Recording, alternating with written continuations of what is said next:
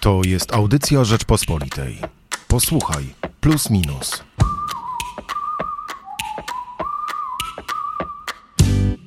W najnowszym magazynie Plus Minus, tuż przed okrągłą 40. rocznicą, zajęliśmy się stanem wojennym. Długi cień stanu wojennego brzmi hasło na naszej okładce. Polskę Jaruzelskiego opuścił milion obywateli.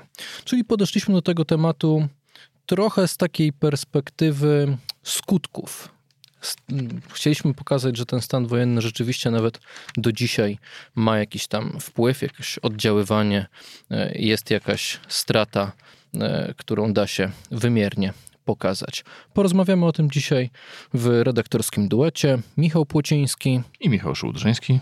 zresztą można powiedzieć e, z pomysłodawcą tego magazynu porozmawiam dzisiaj, bo to ty, Michale, m, tak naprawdę przyszedłeś z pomysłem, tak to może powiedzmy, żeby przyjrzeć się stanowi wojennemu od strony właśnie tej wielkiej emigracji. Emigracji lat 80., no milion obywateli i to jest i tak, e, jak twierdzi na przykład profesor e, Stola, który się tym tematem zajmował, no liczba na pewno nie zawyżona, a raczej zaniżona. To prawda, a ja jeszcze muszę przyznać, że przyszedłem z tym pomysłem, ponieważ y, natchnęła mnie do niego Liliana Sonik, dziennikarka i y, osoba, która... I Marek Kozubal się przyznaje, że to... Tak, tak, bo, bo, bo ona mówiła o tym w bardzo ciekawy sposób. Potem żeśmy z y, Marka do tego zachęciłem i, i Marek zresztą też na koniec tekstu dziękuję Lilianie Sonik, więc ja też dziękuję, bo rzeczywiście to był niezwykły, niezwykłe wydarzenie pod tym względem, że w latach 90 80. wyjechało no ponad milion, milion osób. E, Niezwykłe są te dane, które Marek Kozubal cytuje, że było tam 20 tysięcy inżynierów, niemal 10 tysięcy osób z wyższym wykształceniem, e, czy z- 10 tysięcy nauczycieli akademickich. E, To są, to są naprawdę, no pokazuje jaki to był upływ krwi. Były to osoby w wieku, e, najbardziej reprezentowana, reprezentowana była grupa 24-44 wiekowa, czyli no ludzie, którzy szukali e, szans na, na, na funkcjonowanie. I ja czytając ten tekst Marka i, te rozmaite historie, które, które on opisał, miałem takie bardzo ciekawe wrażenie, bo z jednej strony te osoby em, miały do siebie wyrzuty, że nie zostali, nie byli bohaterami, nie siedzieli w więzieniu, e, nie walczyli z tą beznadziejną komuną, ale z drugiej strony e, wszyscy, których Marek opisuje, oczywiście wiemy, że nie wszystkim się udało. E, Niektórzy zmarnowali swoje życie i talenty.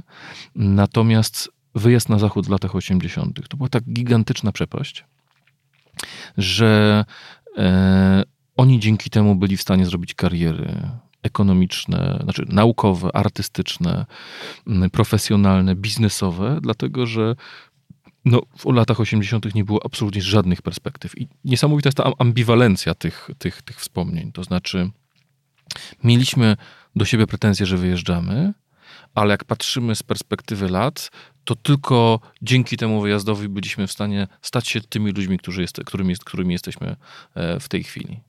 No właśnie, no bo ten skutek i to oddziaływanie, e, o, o, o którym już wspomniałem, e, to jest właśnie, no musimy na to spojrzeć, że straciliśmy tych ludzi, oni nie budowali Polski, oni nie uczestniczyli w przemianach, oni nie uczestniczyli w tym dzikim kapitalizmie, ale jednak e, kapitalizmie, który zbudował nasz dzisiejszy e, dobrobyt, czyli mogłaby ta Polska wyglądać jeszcze lepiej, No prawda? więc właśnie, bo tutaj mamy, mm, nie mamy dokładnych liczb, ile osób y, powróciło. E, To też na to zwraca uwagę i y, Marek Kozubald, i też cytowany Ale tu raczej mówimy o tysiącach. E, Tak, no kilka procent mogło wrócić.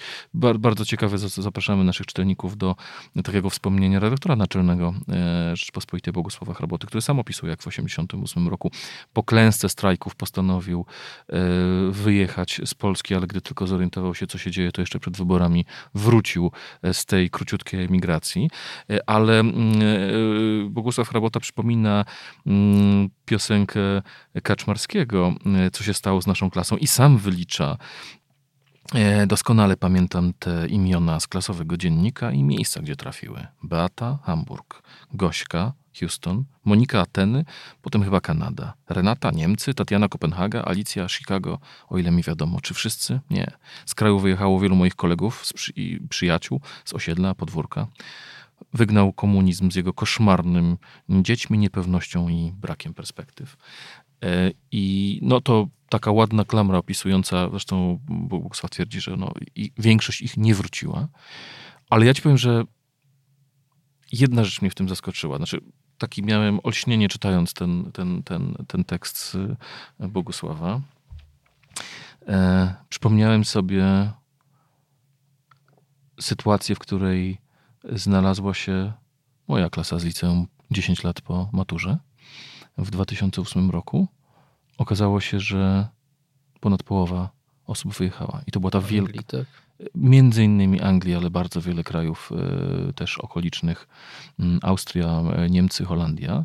E, bo to był ten moment, że skończyliśmy studia i oto otwarła się zupełnie nowa era. 2004 rok, weszliśmy do Unii Europejskiej. Dwa miliony Polaków, też młodych, też dobrze wykształconych, e, wyjechało e, z Polski. I myślę, że to jest też taki przyczynek. Oczywiście absolutnie nie można porównywać sytuacji w Polsce w 2004 roku do stanu wojennego. To były zupełnie inne rzeczy.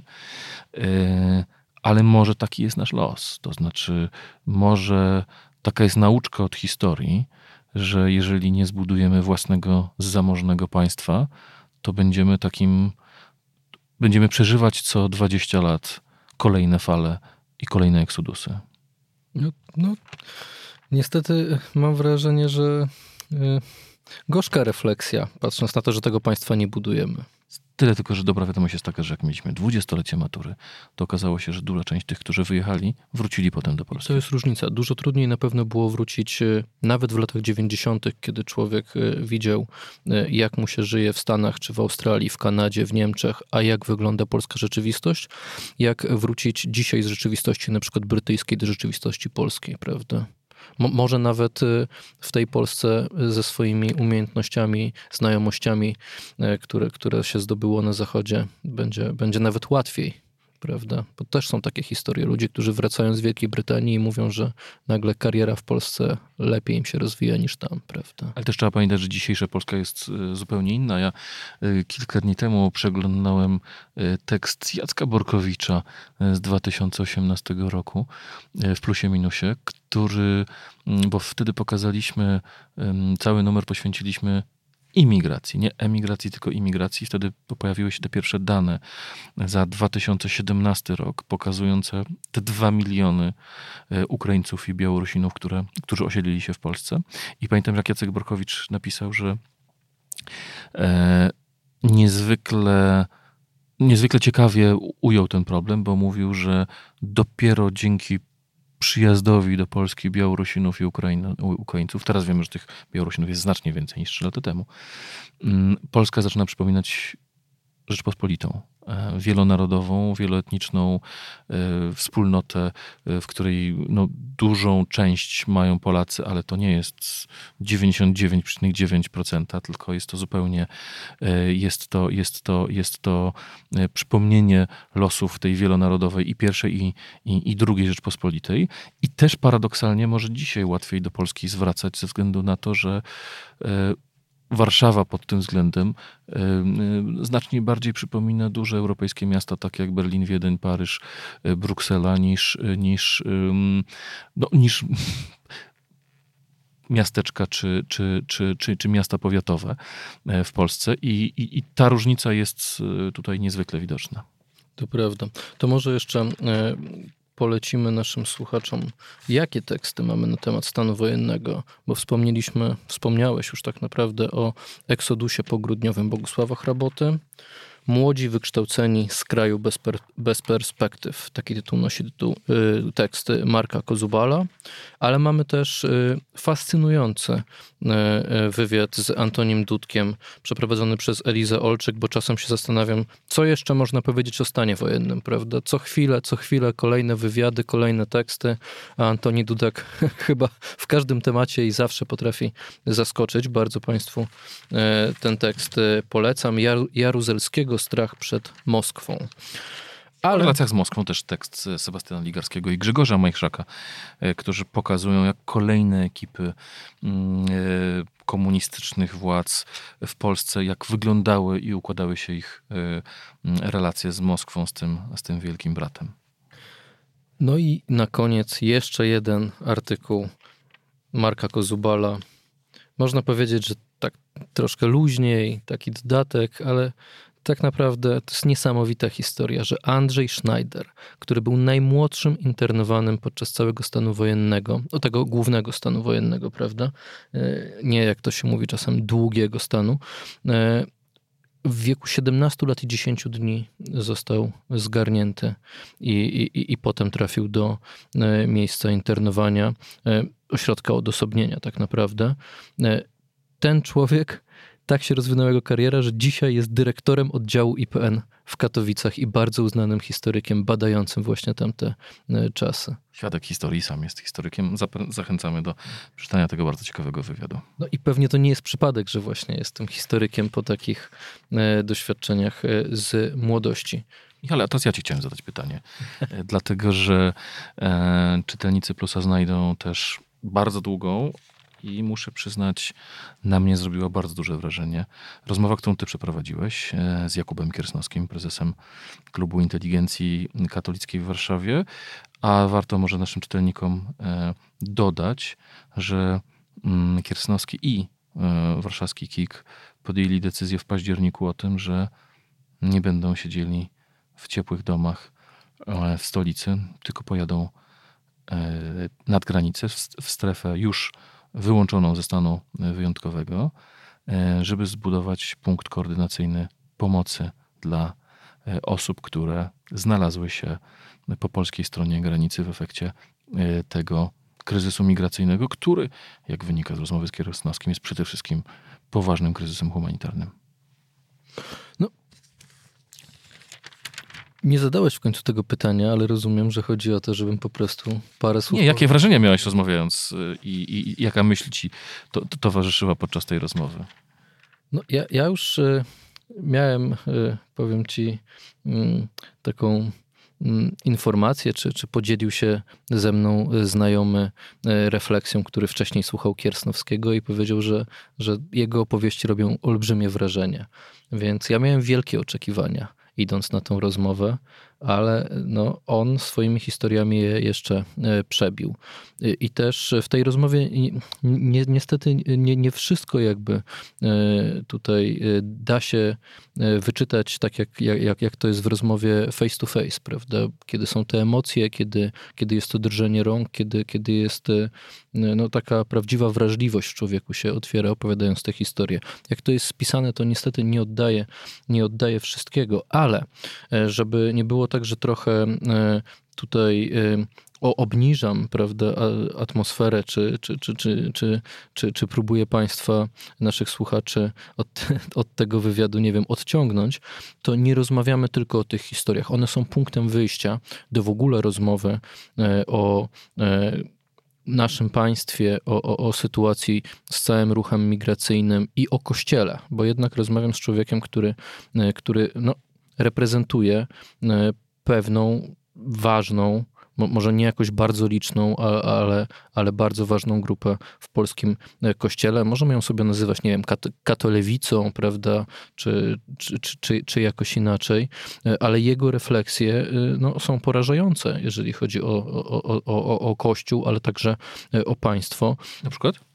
No, na, na przykład tak jak niektórzy zarzucają Kościołowi, że Kościół, e, z prawej strony są takie zarzuty, że Kościół piękno-duchowsko podszedł do całej sprawy i w ogóle nie patrzy na, na, na, na, na realia polityczne, czy, czy, czy na realizm jakiś e, taki po, po, po, po prostu i, i, i, chce, i chce ratować ludzi, którzy są częścią wojny hybrydowej. No to z punktu widzenia jednak Jakuba Kiersnowskiego Kościół wcale nie zachował się piękno-duchowsko, a wręcz Kościół zachował się, zatrzymał się, zrobił pierwszy krok, a nie zrobił drugiego, nie zrobił trzeciego.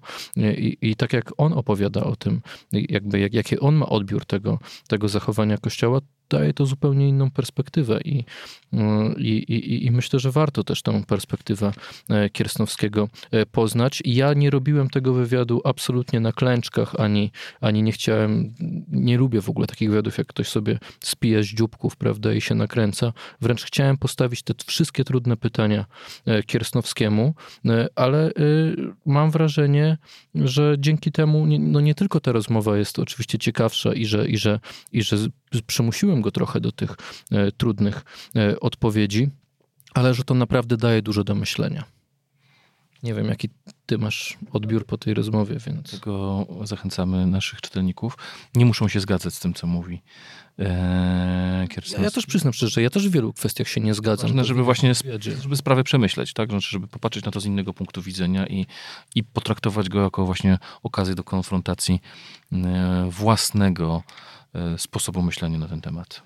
No to może jeszcze tylko powiemy, co jeszcze, bo mamy też bieżący tekst Piotra Zaręby, e, który wychodzi od sprawy Łukasza Mejzy, ale traktuje dużo szerzej e, o polityce. Mamy teksty jak zawsze Marcina Uniewskiego, który, e, który wydzwonił pół e, Rosji, dodzwonił się nawet do szefa memoriału, Stowarzyszenia Memoriał, który ma zostać z, z, zamknięte, czyli Sąd nad sumieniem Rosji.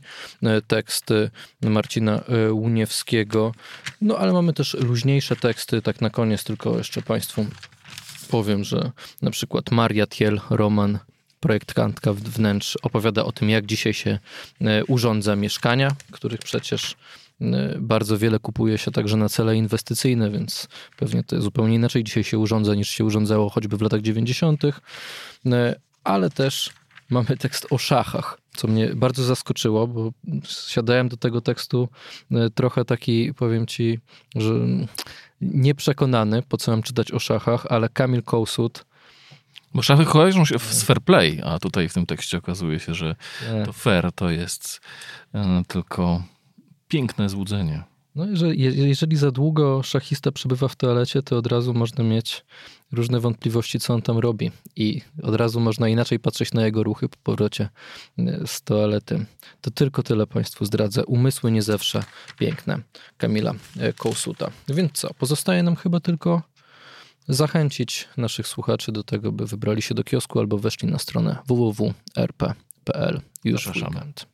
Michał Płociński i Michał Szułdrzeński. Dziękujemy. Słuchaj więcej na stronie podcasty.rp.pl. Szukaj Rzeczpospolita Audycje w serwisach streamingowych.